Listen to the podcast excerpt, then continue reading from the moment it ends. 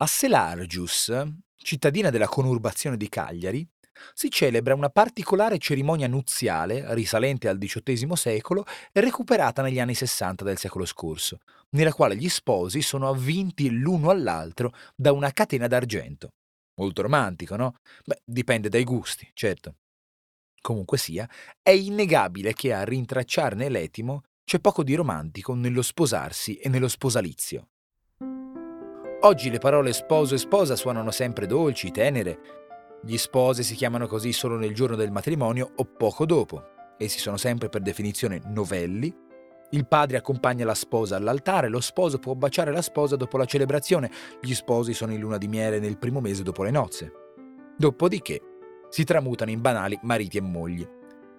Chiamare in seguito il proprio coniuge sposo o sposa significa assurgere a vette di pura, irresistibile poesia. Io sono Giorgio Moretti e questa settimana raccontiamo parole che con un'origine comune hanno preso strade diverse fra italiano e spagnolo. I testi di questa settimana sono scritti in collaborazione con Salvatore Congiu. Oggi, sposo. In realtà in latino gli sposi erano tali prima del fatidico giorno matrimoniale, le nuptie, da cui l'italiano nozze, erano i fidanzati, i promessi sposi. Quest'uso della parola è oggi in italiano obsoleto o regionale. La parola sponsus però non era altro che il participio passato del verbo spondere, cioè promettere solennemente, garantire.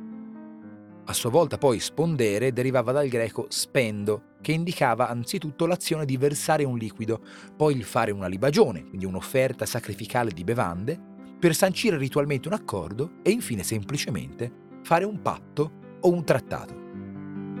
Dalla stessa radice greca derivano anche rispondere, anche nel senso di essere responsabile per qualcosa, corrispondere e sponsor, che in latino era il mallevadore, il garante.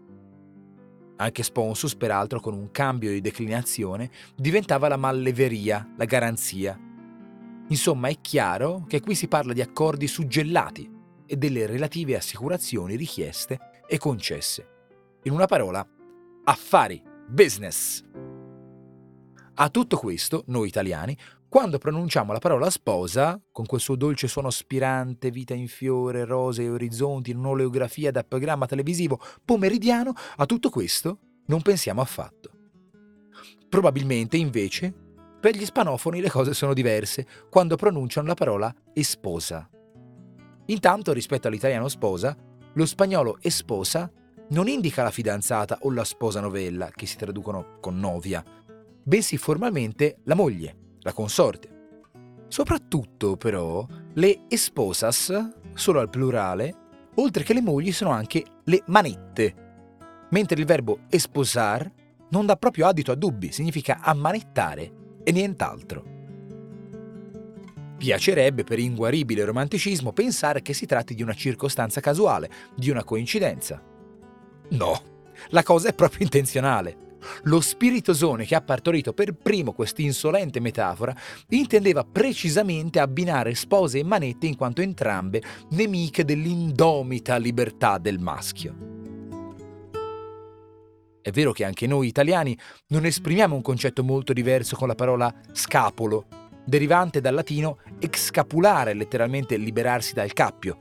Ma insomma, diciamolo pure. Mentre in italiano la sposa ha conservato la freschezza della sponsa latina, in spagnolo non solo è invecchiata, ma è invecchiata anche piuttosto male. Con questa si conclude la quarta e ultima settimana di strane coppie fra italiano, inglese, francese, tedesco e spagnolo. Se vi sono interessate, il nostro nuovo libro Parole al bivio scritto da Salvatore Congiu, ne contempla tante di più, dando anche conto dei generi di biforcazione che si compiono fra lingue diverse, che sono poi generi di pensiero linguistico innovativo. Lo potete acquistare sul nostro sito unaparolaalgiorno.it. Parole al bivio. Con illusioni positive, imbarazzi gravidi, bigottismi baffuti, vari arenati e sposalizi in arresto, vi ricordiamo che ci potete scrivere a podcast-upag.it. Passate un buon fine settimana. A lunedì!